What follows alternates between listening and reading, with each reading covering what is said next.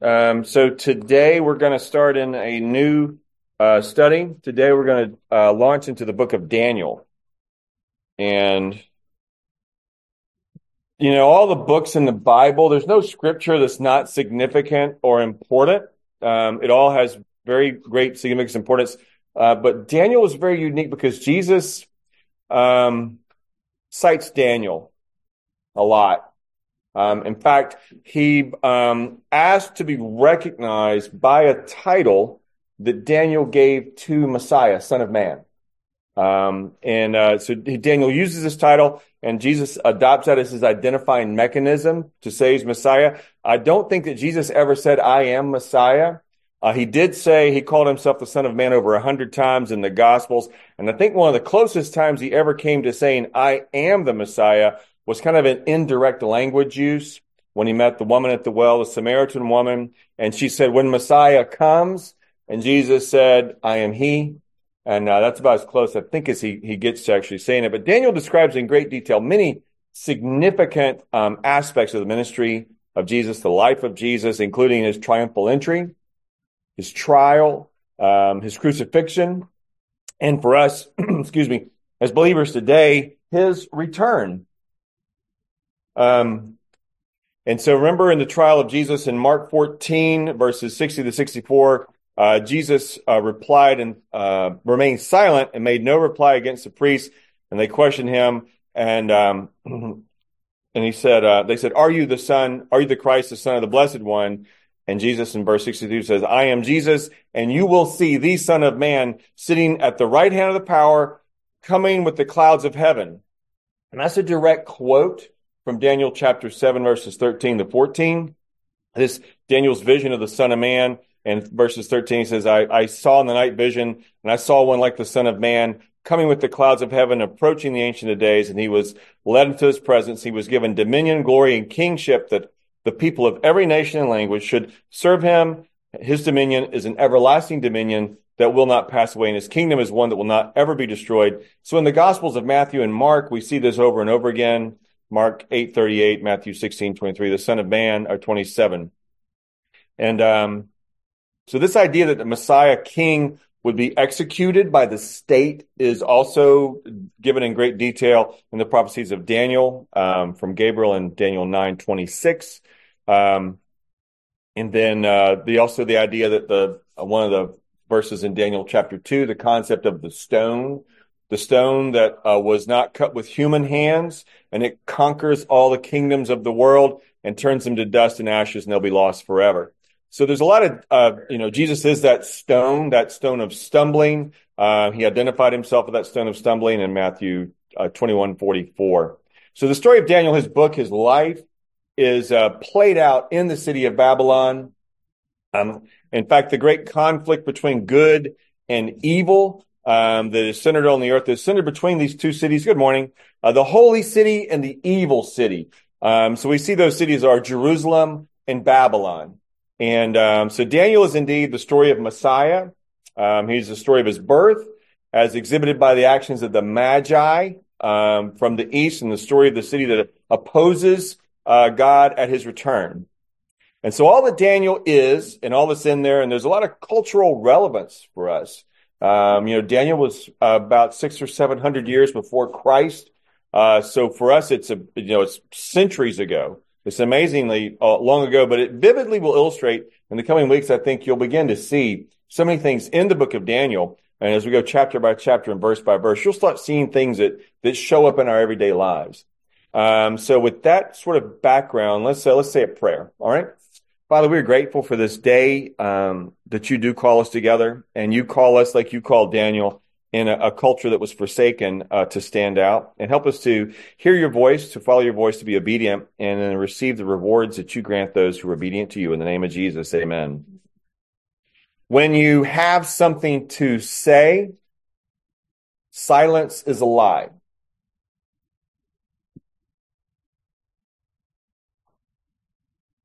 When you have something to say, silence is a lie.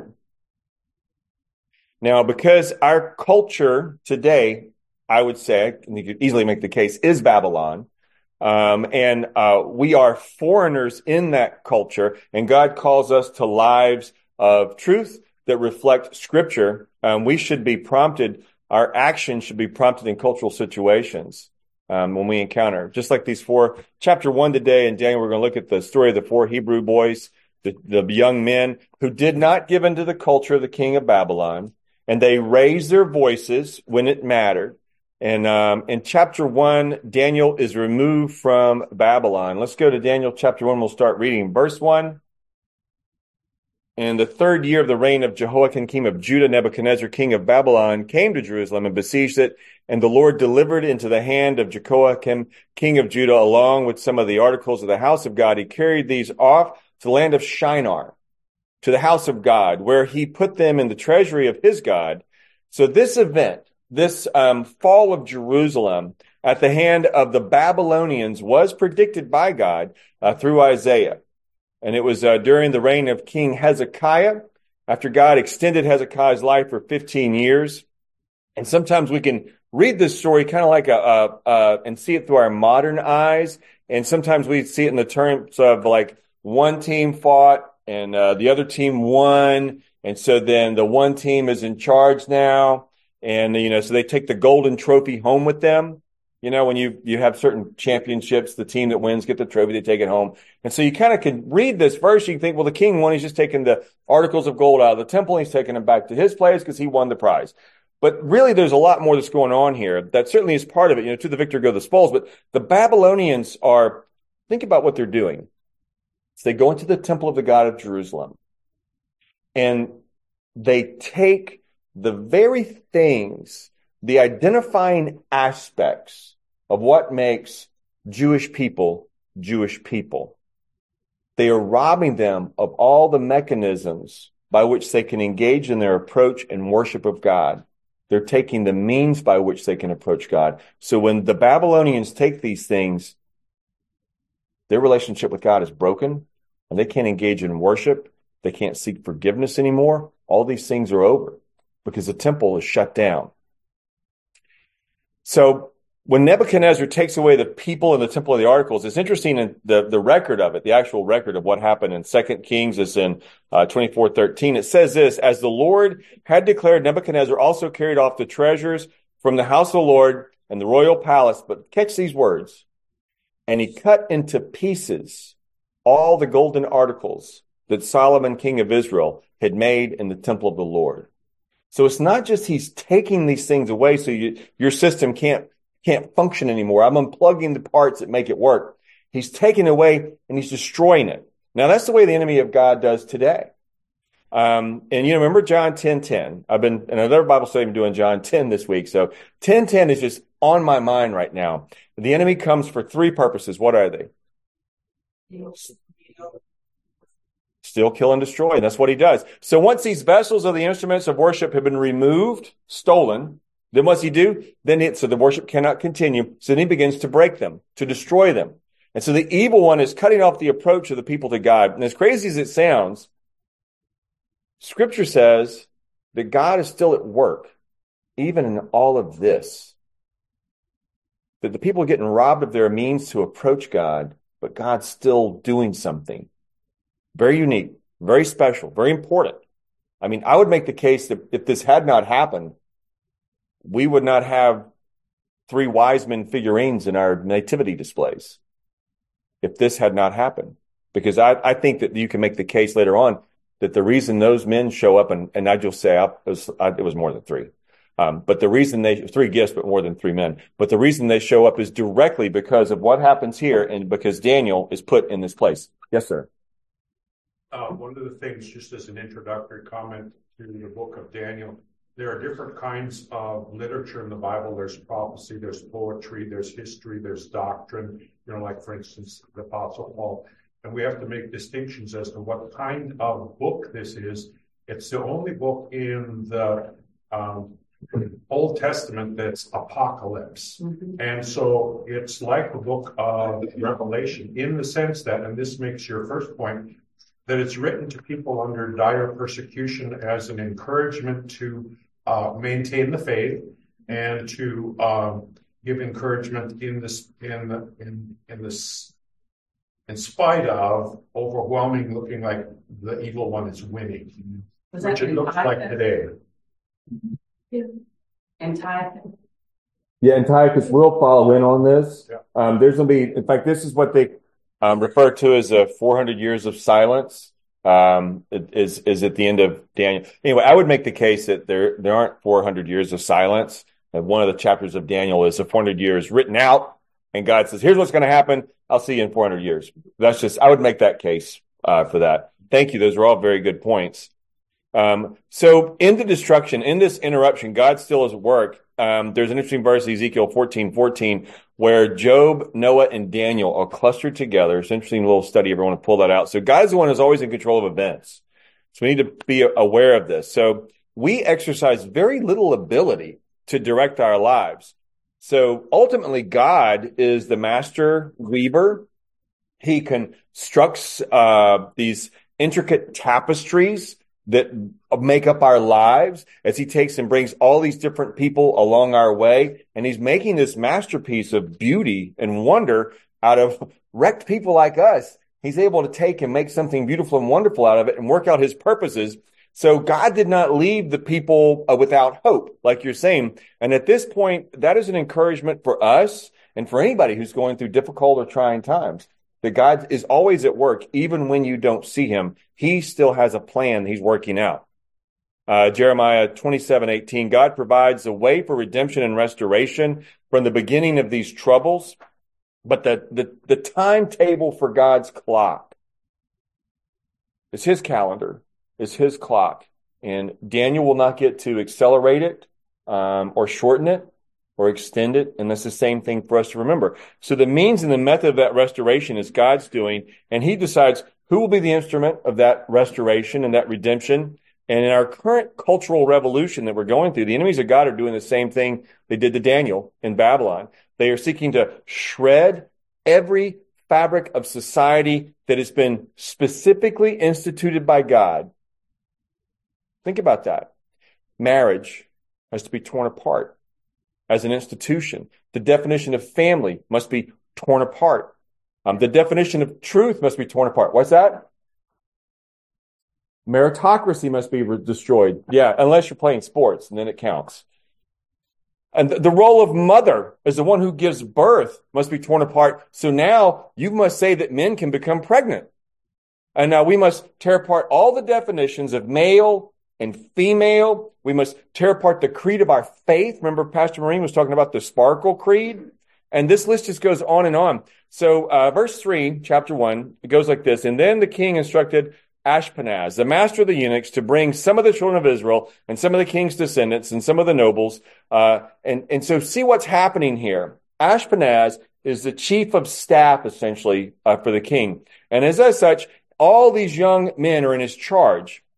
Now, um, as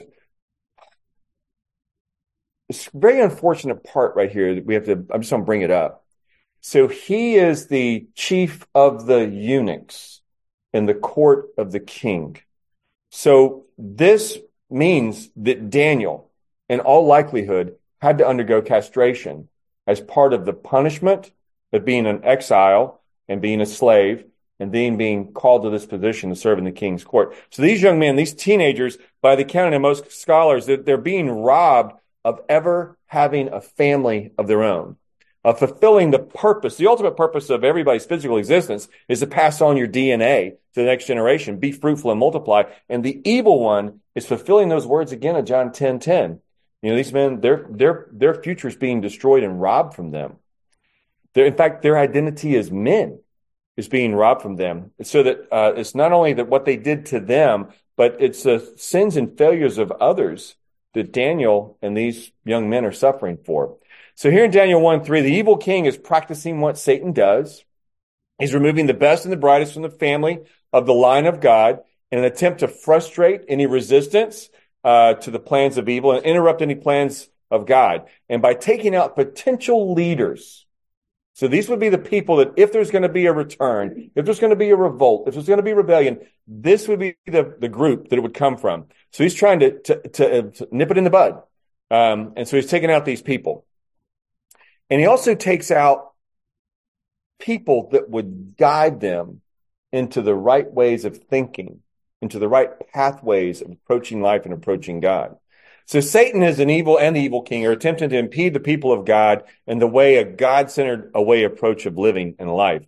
So for us, our cultural relevance for us today in these verses is that um, the evil one and his agents in culture, specifically government-run schools, uh, especially in California, um, where they are promoting this very same idea of castrating young boys, making them into eunuchs uh, for the aims of the state, and um, any castration of young boys under the age of 18, the sterilization of young girls under the age of 18. In California, as you know, is a sanctuary state now for this practice so that teachers can take children to a clinic and engage in these practices, and the parents have no right to, to, to say anything about it, and they aren't allowed to have any knowledge. And if they re, uh, reject and object to it, the children are taken away and become wards of the state. Yes, sir. Yeah, there's currently a House bill in uh, South Carolina to protect the rights of parents when it comes to their children.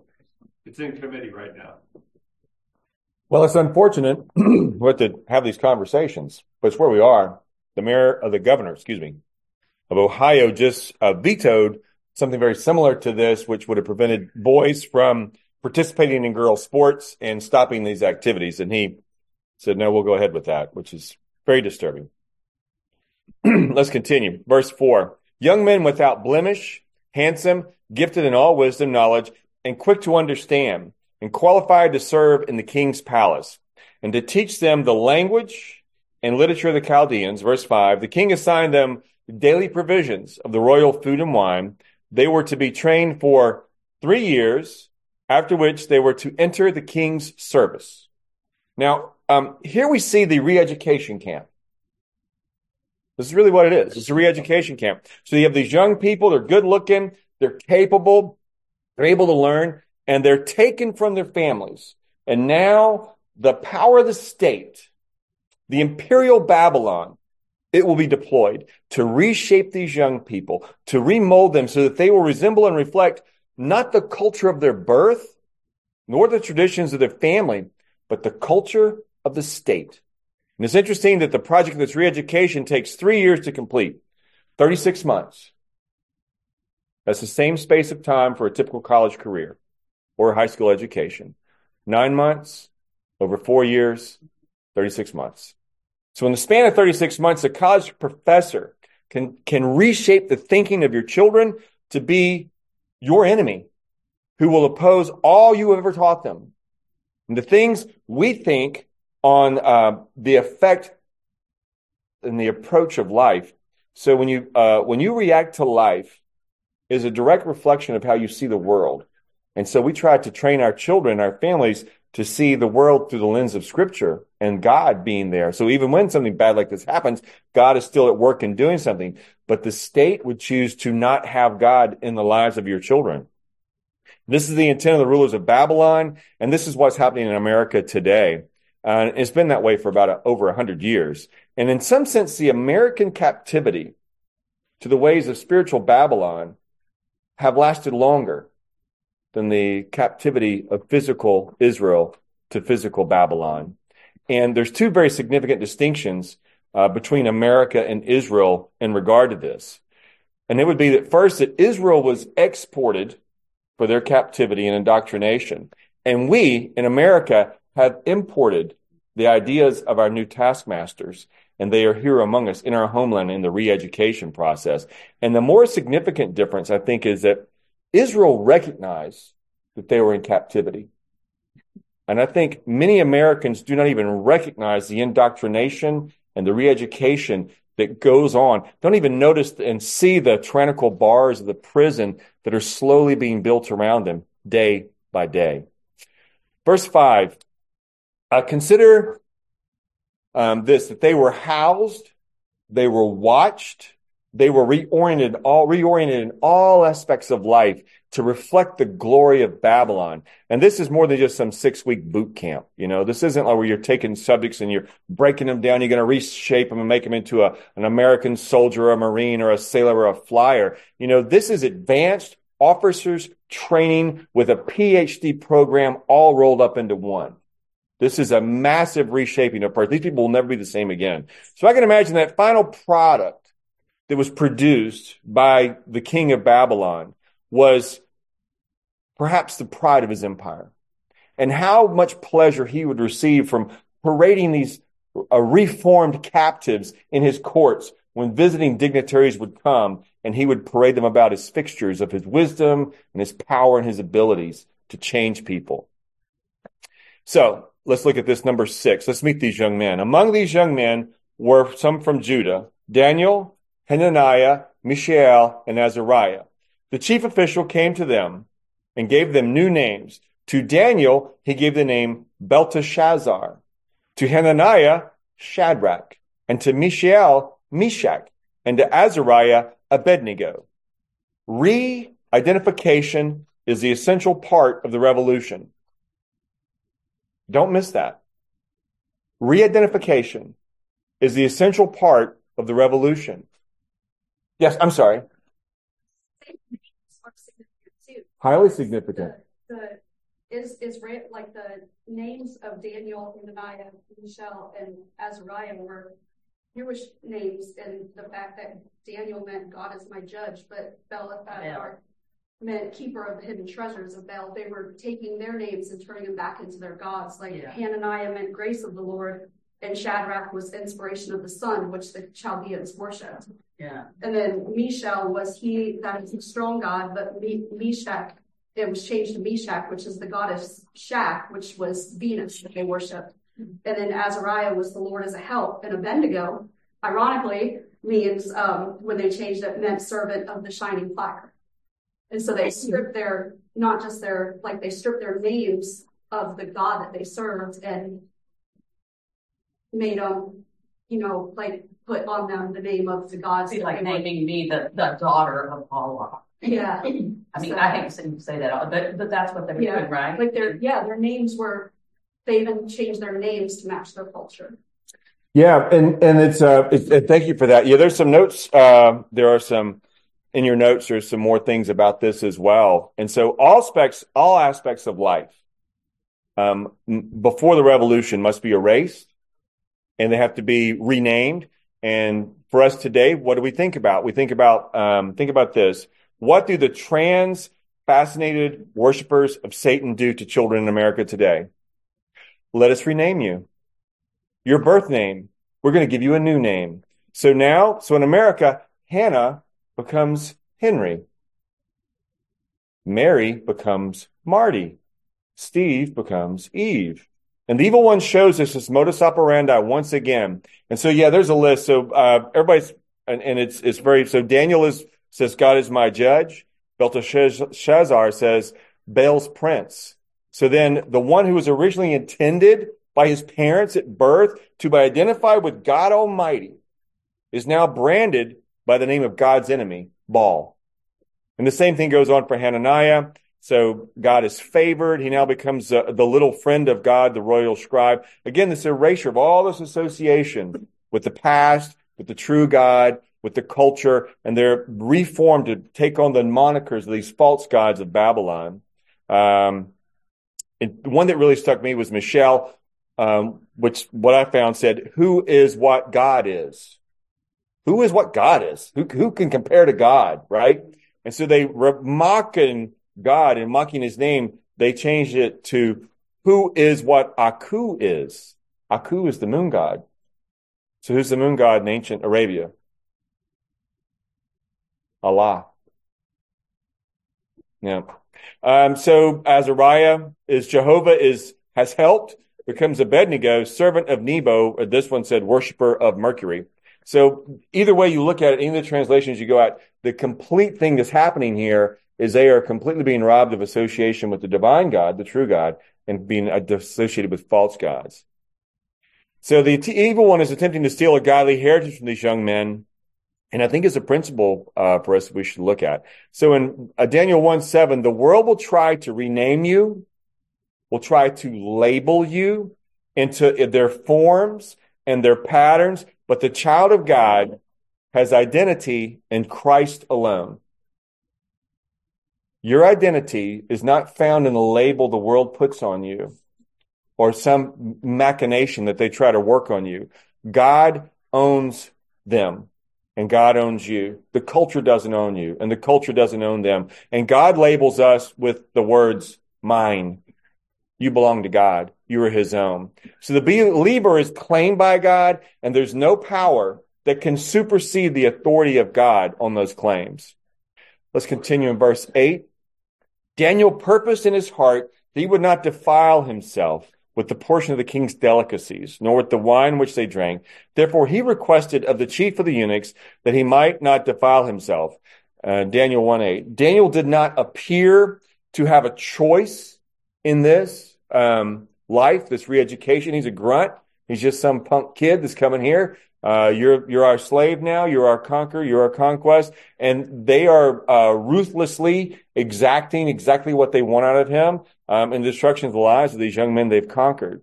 So Daniel is the conquered one in the equation with no apparent rights or voice, and yet Daniel's relationship with God brings him to the point of saying, "No, this is wrong. I will not go along with it." Yes, sir this entire story, uh, I think on a macro level, is a description of slavery. There's a true story that was not a movie that was not produced in America. It was produced in England uh, called 12 Years a Slave. And central to slavery, which we don't see in any modern movies, is the taking away of your language. They were not allowed to write. They were not allowed to speak in regular English. They had to do sort of a patois, you know, they, had to, they sounded like slaves. They couldn't talk to, to people like regular people. They took away their language. They took away their access. They, they could not write or spell. They had to listen because, you know, um, taking away your language in, in here would be probably removing any access to their culture, their previous culture. Um, and I think the second issue about slavery is that we see going on in the United States is, uh, I think, epitomized in a book club that I'm reading that I'm supposed to do with a bunch of women. It's called, uh, uh, what was it called? Um, uh, Handmaid's Tale. Oh. Where we're, we're taught to hate all women and or to hate all men because they're the oppressor class. But you see what's going on with slavery is, and every, every single thing, whether it's transgender or whatever it is, it's always division. You have to hate somebody. Uh, uh, you have to hate MAGA because they're the terrorists. You have to hate people that are anti-abortion because they're bigots. You have to hate, you know, it, it's it's a, um, a slavery is a religion of hate and division. That's the macro thing. They want to divide you. Jesus wants to unite us the enslaver wants to divide us and teach us to hate, hate, hate, hate, hate, take away our language. Um, those are very macro things that we see going on here as well. Um, the, division and and the hatred uh, that are involved in every every kind of slavery. If you have not seen the movie Twelve Years a Slave, it is eye popping. It is the best single movie I've ever seen regarding our history and Americans were too cowardly to make it. It's just amazing. It's a true story. Uh, a, a, a, black person who is successful a businessman in Boston is hijacked and brought down to Alabama. And 12 years he's a slave, not allowed to speak as, as, a, as a human being, not allowed to write letters. If, if they found out he was able to write, they would, they would kill him. Um, so he was able to see what slavery was like in the South and come back and tell about it. It's an amazing story. Um, this is a story about slavery and, and the evil one enslaves us, enslaves our minds, divides us, makes us hate, everything the opposite of what Jesus does. Yes. Yes, sir.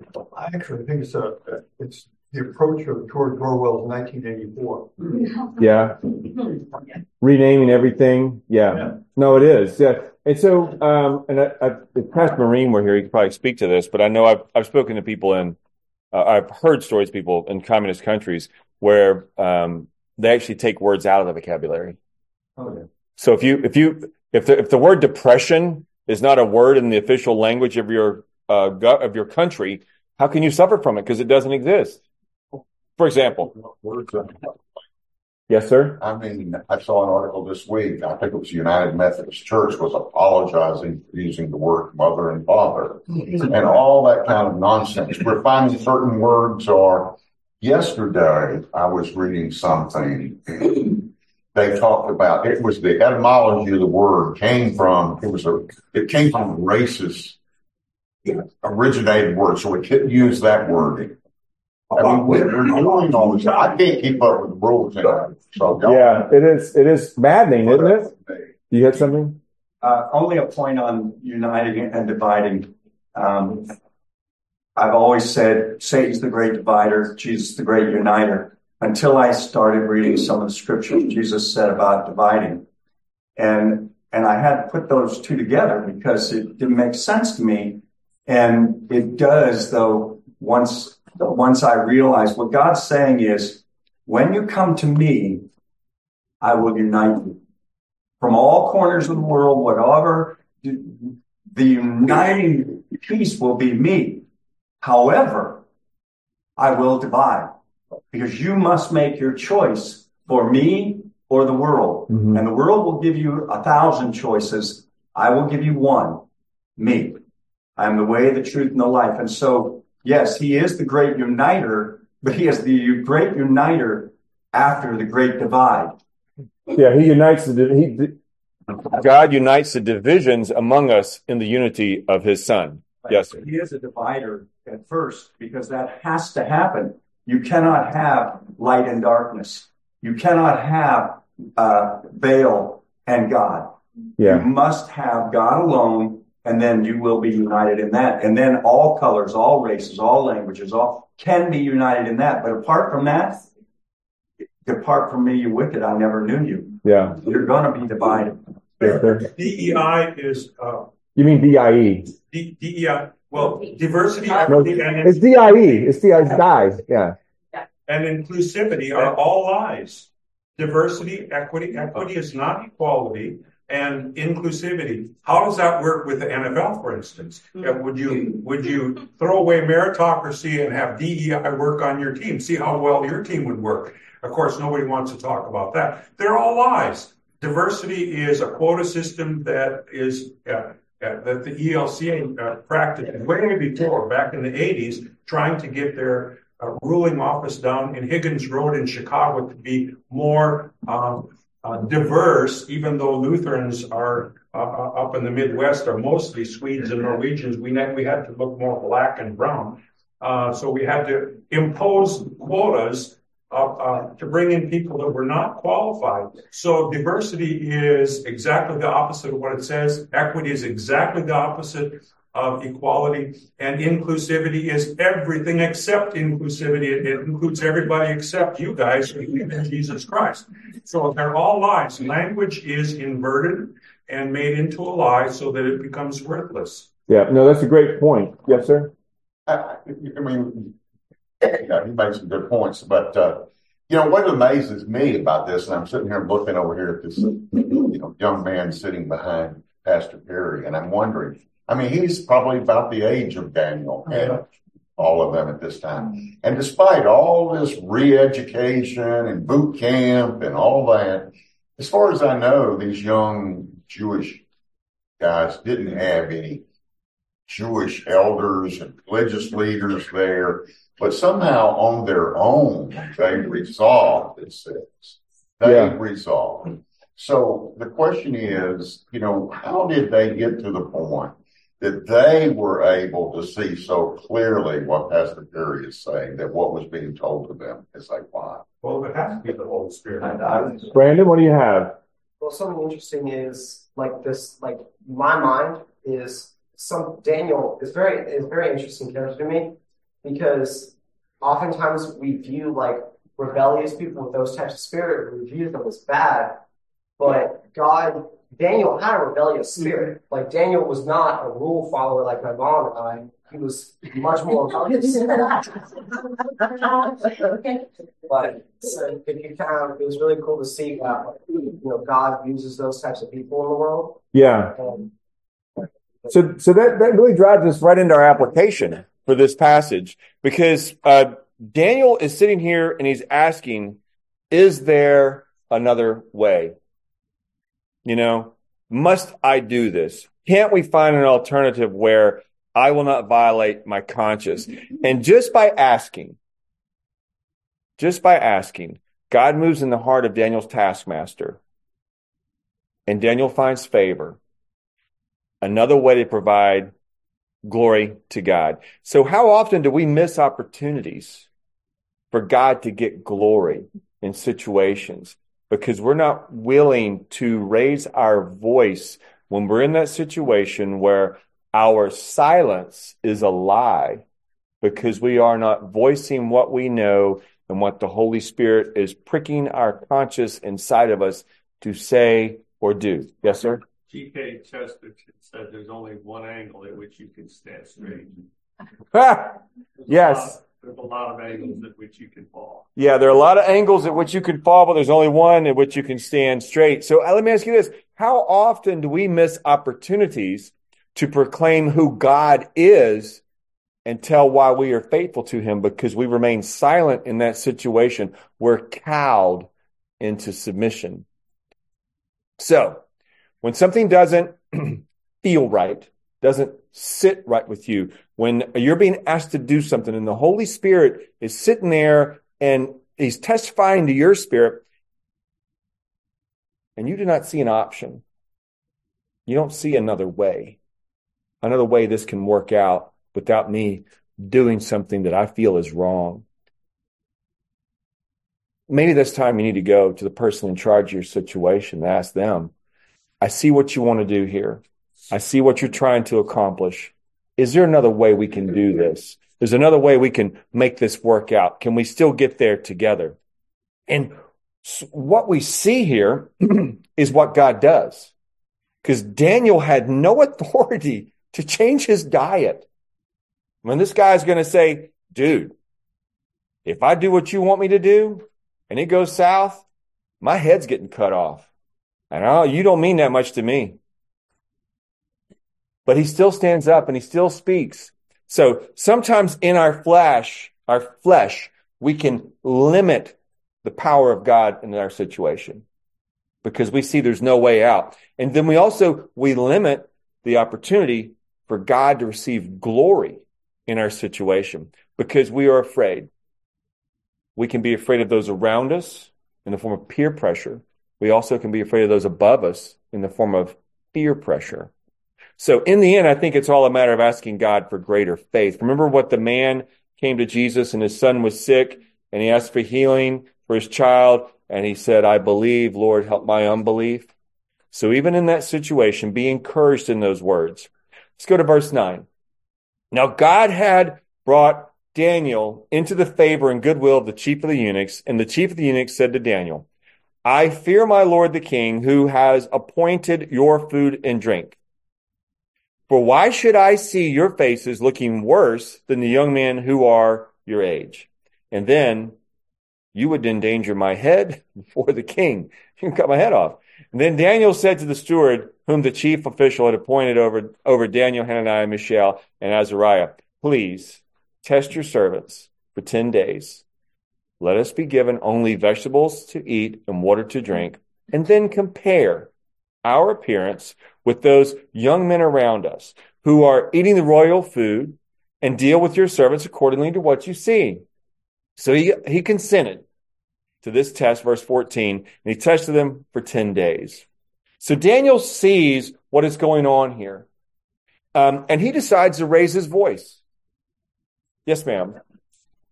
In, in it, I think he raised his voice with respect, not with I'm going to show you, or this is the way. It's not my God says this is the way it is. He said it with a respect to the king, and that God gave favor. Yeah, he did.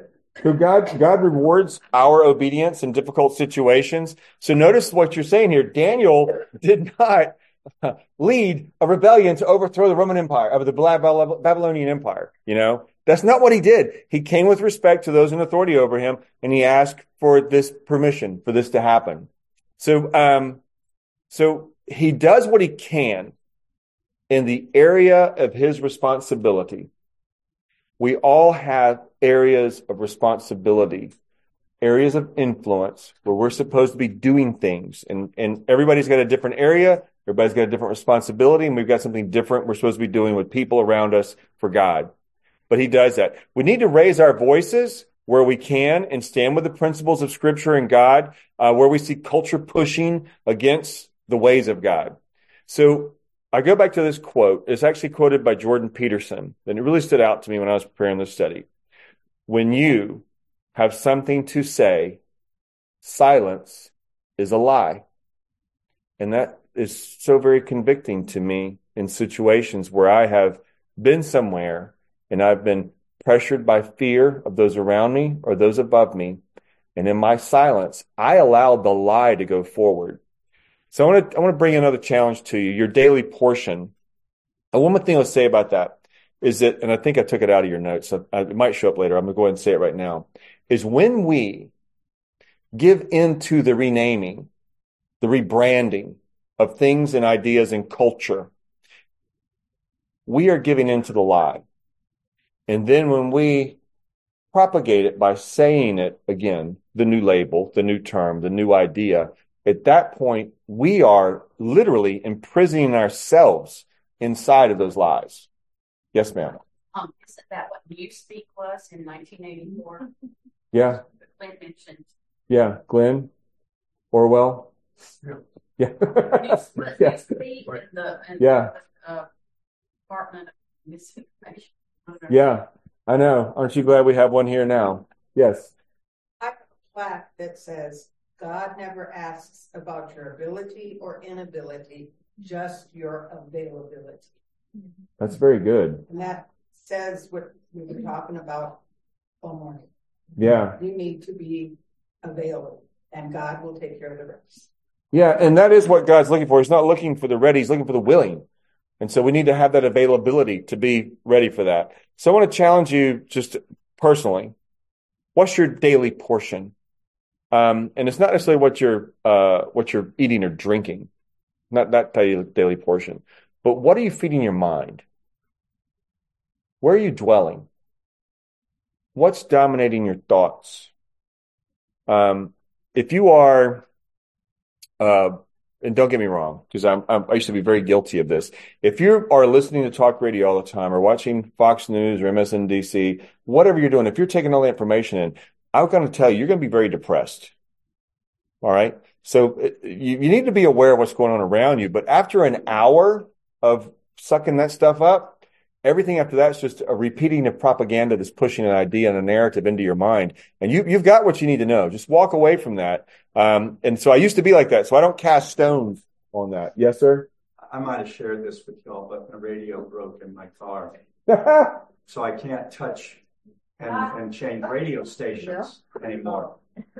But I can still get them if I do it on my steering wheel. The radio still works, but I just can't easily go click, click, click, click and put my presets in it. So when I got it redone, I had to click down on the Sirius and I got to the Billy Graham channel. And I thought, oh, that's way up there, the 150s or 148 or something. I never go up there, but there it is. So for two weeks now, I've been stuck on the Billy Graham channel. That's good because stuff. I don't want to go through the hassle of changing the radio station. I used to tell young people if you really want to get a condensed, quick, one year um, education, listen to old sermons. Pastors spend 20 hours working on a 20 minute sermon, 20, 25 minute sermon. They're going to pack tons of study into 20 minutes if it's a good sermon, good 15, 20 minute sermon. You want to get a quickie cliff notes? Study sermons. So for two weeks that every time I get in my radio, every time I get in my car, Billy Graham is preaching a sermon. The Bible says. Yeah. Oh, I could do it.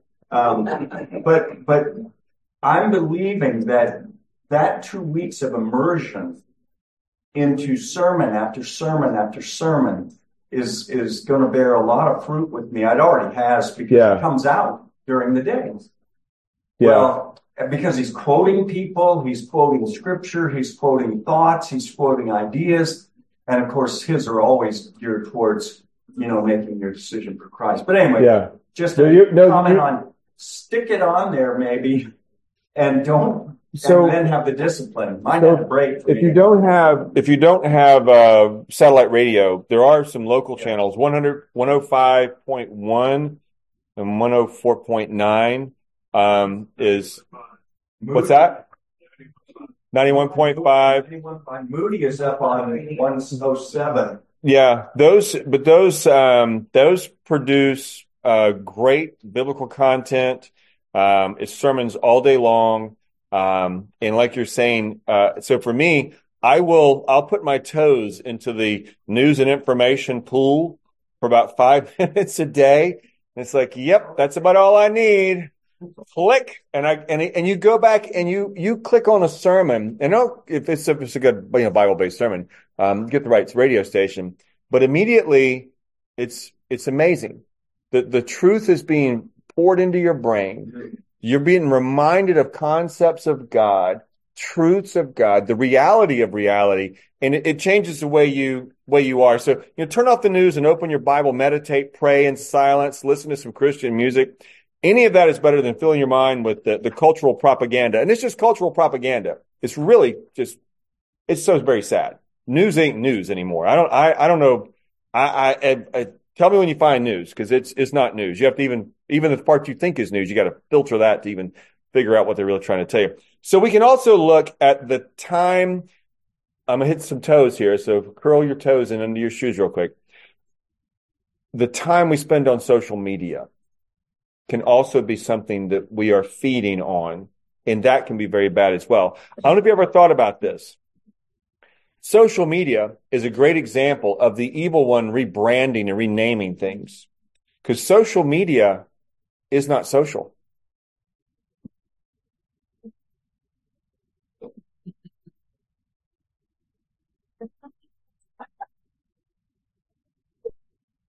I'm in a room full of people on social media and I have no social interaction with people immediately around me.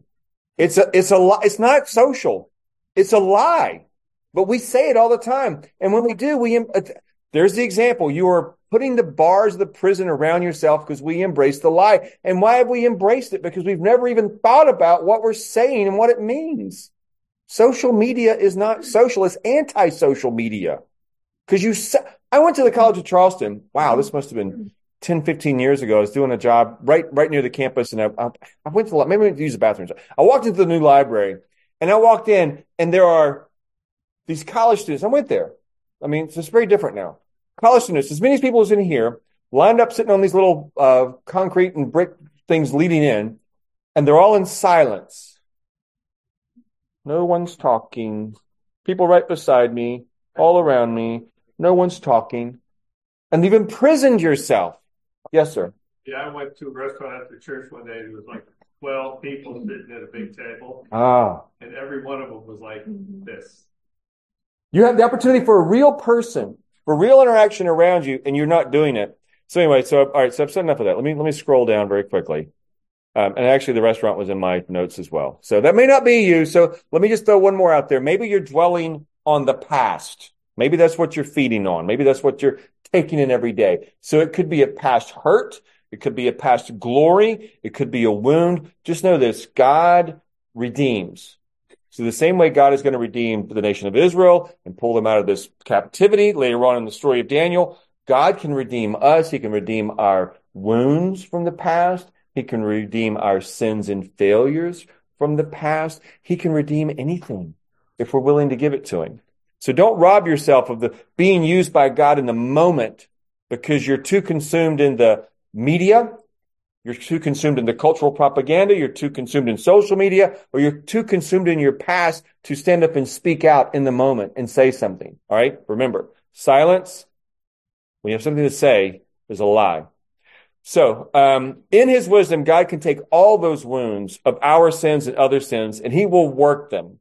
He always works them for the glory of his kingdom. It just happens. So what do you take in consistently every day? I'm not sitting here casting stones at anybody. I'm asking you to allow the Holy Spirit to examine your life and you just think about that and let it change you. Um, I'm not even going to say what I was going to say there. We're just going to move right on past that. So, all right, let's keep moving because we're running out of time. So ask the Holy Spirit to show you where your life is mentally out of balance or socially out of balance so you can get into spiritual nutrition.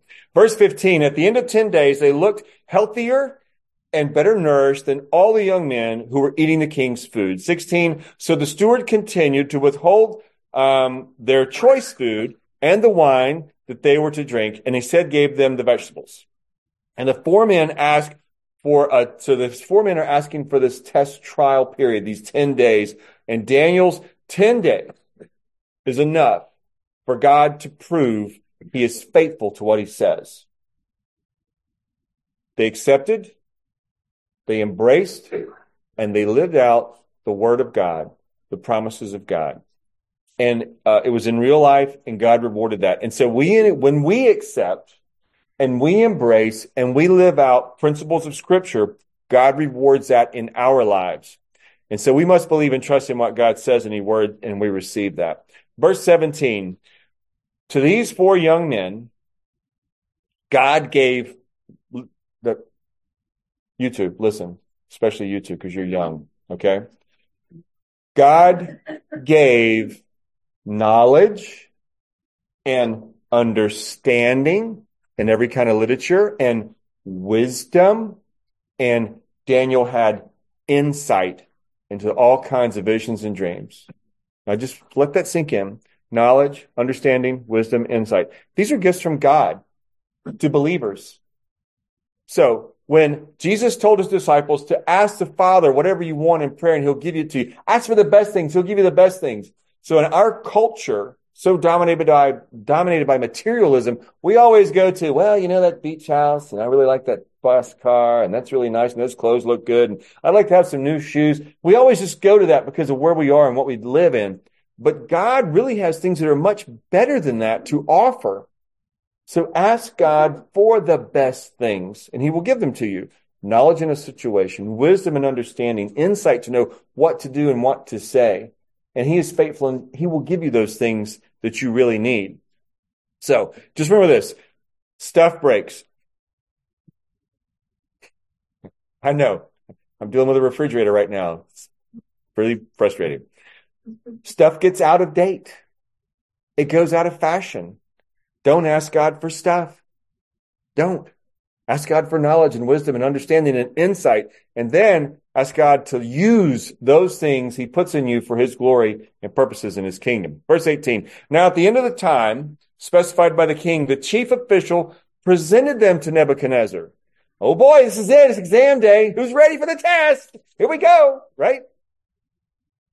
Verse 19. The king spoke with them and among all the young men, he found no one equal to Daniel, Hananiah, Mishael, and Azariah. So they entered into the king's service. Now, verse 20. In every matter of wisdom and understanding about which the king consulted them, he found them a little above average. What? Ten times? He found them ten times better than all the students they were with? No. It's much worse than that. Better than all the current advisors to the king. Better than all the magicians and enchanters in the entire kingdom. Now, so let me ask you this. What if they'd have said, can we do 20 day tests? Would they have been 20 times better? Who knows? So how could this exam day played out? Well, we don't really know. We do see some clues here in the text. In verse 19, it does sound like there's a group introduction. So I'm thinking about logistically, how would you play this out if you're in charge of bringing these young people to the program, introduce them to the king and what you're going to do. So maybe it's like a day in the life with the king and you're a group of young people, you come in a small group and you're shadowing the king and you're listening to what the conversations are that's going on with the issues in the kingdom. And, and the king will just look over and go, okay, so tell me, how, what would you do for this approach? Or what do you think about what he's saying? Do you think he's right? Or how would you do this differently? And so one, in my mind, one by one, every day this group comes in and he's saying, okay, you're, you're off the island. You're off the island. You're off the island. And he's kicking them out and he's whittling it down to this small group. And these four men These four faithful young men are who was left standing. So now they go from the group of the trial and exam day, and now they got the real deal. They're here with the, all the advisors and ministers of the king. And now is where it gets serious. And we'll actually see this played out later on in the book because now is when they're going with the entire entourage. And now these boys are showing up everybody. The old guy in the room, the king's favorite, the magicians, the Chaldeans, all these wise men are being put to shame. And then we'll see this also in Daniel, I think it's chapter six is where it shows back up where this Daniel ends up in the lion's den because the jealousy that started to breed in these people gets great in my mind. It gets greater and greater and greater until finally, like, we just got to get him out of here. Let's find something. And they frame him and they find, they frame him. They frame him. They frame him exactly. They frame him by doing what is right. They make what is right wrong. Um, they had informers too. So in, uh, in, uh, in, uh, Judge Bork's book, Slouching Towards Gomorrah, he had a quote in there from Charles Krauthammer. And it was something like this. And this is from the 1980s when this quote was made. It's not enough that the deviant and aberrant be accepted. The good and acceptable must be made aberrant mm-hmm. and unacceptable. And that's where we are in culture today. Chuck? Uh, George Will. Yes. Uh, ABC comment. He said, "There's no behavior so bizarre for which we cannot find some expert from somewhere to justify the whole thing." Yeah, it's really sad. Yes, sir. And I think, as a macro view, for Daniel as well as our own life, religion and faith is binary. There's only two things. Either everything in your in everything in the world is a miracle or nothing is a miracle. You either subscribe to one of those two things. There's good, there's evil, there's not average. Yeah. Uh, there's the evil one and there's the holy one. And when Thomas Jefferson says there's only two dangers in your life, criminals and the government. And this was uh, this was a guy. And again, you repeat yourself. This is a guy that is a Democrat.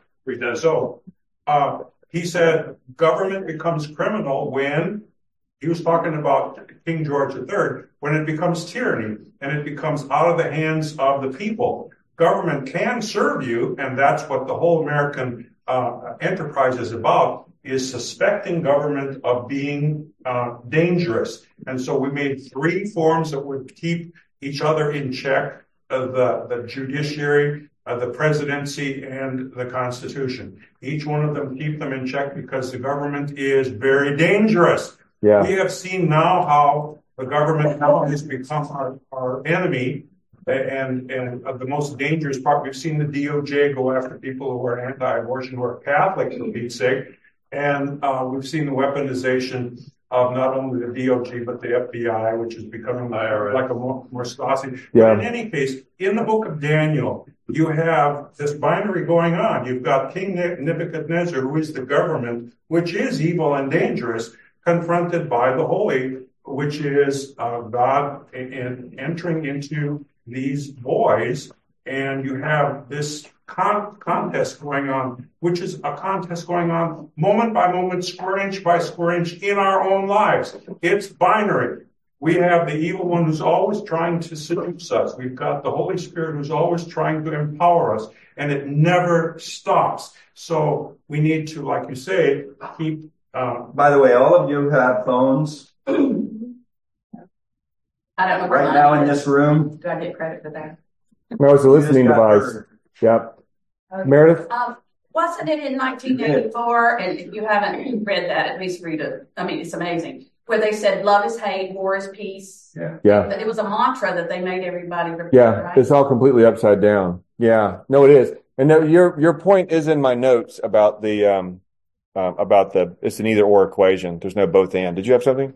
Yeah. This, this all still fascinates me that this 16, 17 year old kid yeah. who Can stand up. All of this. And what did he have imparted in him in a corrupt Jerusalem, because after all, the government there is the whole reason why they were in this mess in Babylon, because they weren't worshiping Yahweh in Jerusalem. They were chasing false gods. Yeah. But anyway, this, this whole idea of faith, that, that Daniel had this faith. You get to playing around with the question, what exactly is faith? We throw that word around. You know, I've heard it all my life, but what is faith? And I read, read a definition this week and was reading something. And it said, you know, we, we lead young people to believe that this faith that we practice is kind of, you know, grandma's faith is kind of a mythical, Yeah. you know, old wives tale. You know, it's believing blind faith, but it isn't blind faith. Our faith is a faith that is based on historical fact. The resurrection, the death, the resurrection of Jesus Christ. And so faith is believing those historical facts. But that doesn't save you. You have to also understand that those historical facts have an effect on mankind. You have to understand that the death and the resurrection is going to reconcile mankind with Mhm. God. And then you have to trust, you have to trust that that promise actually applies to you. Except you got to own. And that is faith. It takes those three elements together. It's not believing in something blindly. It's not believing in something that has no effect in the real world. And it's not believing in something that, that doesn't have an impact on Faith is We are um, we're getting ready. We're we're we're moving into worship time. I'm sorry, Glenn. Real quick. Yes, sir. Launching Towards the War is a fantastic book. I got the book, but I spent more time trying to understand the language. I gave it to Jim Roberts and he read right through it. He understood the language. But one other, one other thing, I, I really appreciate you sending out the notes Yes. and the hot links to stuff. Yes. All right. Obviously, you could be convicted of plagiarism. I would never serve as president at Harvard. So uh, let us let us pray, and I would I would challenge you to read the last two, the closing challenge. Um, that you would need to read that, and I will just close with this part of it by saying this: that um, the same people at the end of the captivity of Babylon had to face a choice as to whether, when they were allowed to leave, if they would take that long journey and forsake everything they knew and saw to go across that desert to reclaim that place that was theirs. And today, we as a people, as a church, as a nation, as a family, even as a person, we face that same question today. Are you ready? Are you prepared for the long journey that's going to move America away from being a nation of Babylon to being the nation pleasing in the sight of God? And it's a long journey, and there will be dark nights, and there'll be bandits along the way, and not all of us will live to see the restoration of righteousness in our nation. The question really is when you meet God, what are you going to be willing to say, or what do you want to be able to say to Him? Are you going to want to say that, you know, um, we had a nice house and we had a nice job, and I just stayed quiet so I get my pension and move along with my neighbors and not get fined by the HOA or lose my life, lose, lose my livelihood? Or you can be able to say to God, I'm sorry we didn't get to where we wanted to be, but I did everything along the way while I was there to make it happen. And I hope you're pleased with what I did. Let's pray. Father, thank you for Daniel, and we look forward to this study. And let your spirit prick our hearts and move us to raise our voices, to not be silent when things are lies, to speak truth into those situations, to exhibit the principles of your word in the lives of our lives and people around us. Give us your power in the Holy Spirit to do that. To the name of Jesus, amen. Amen.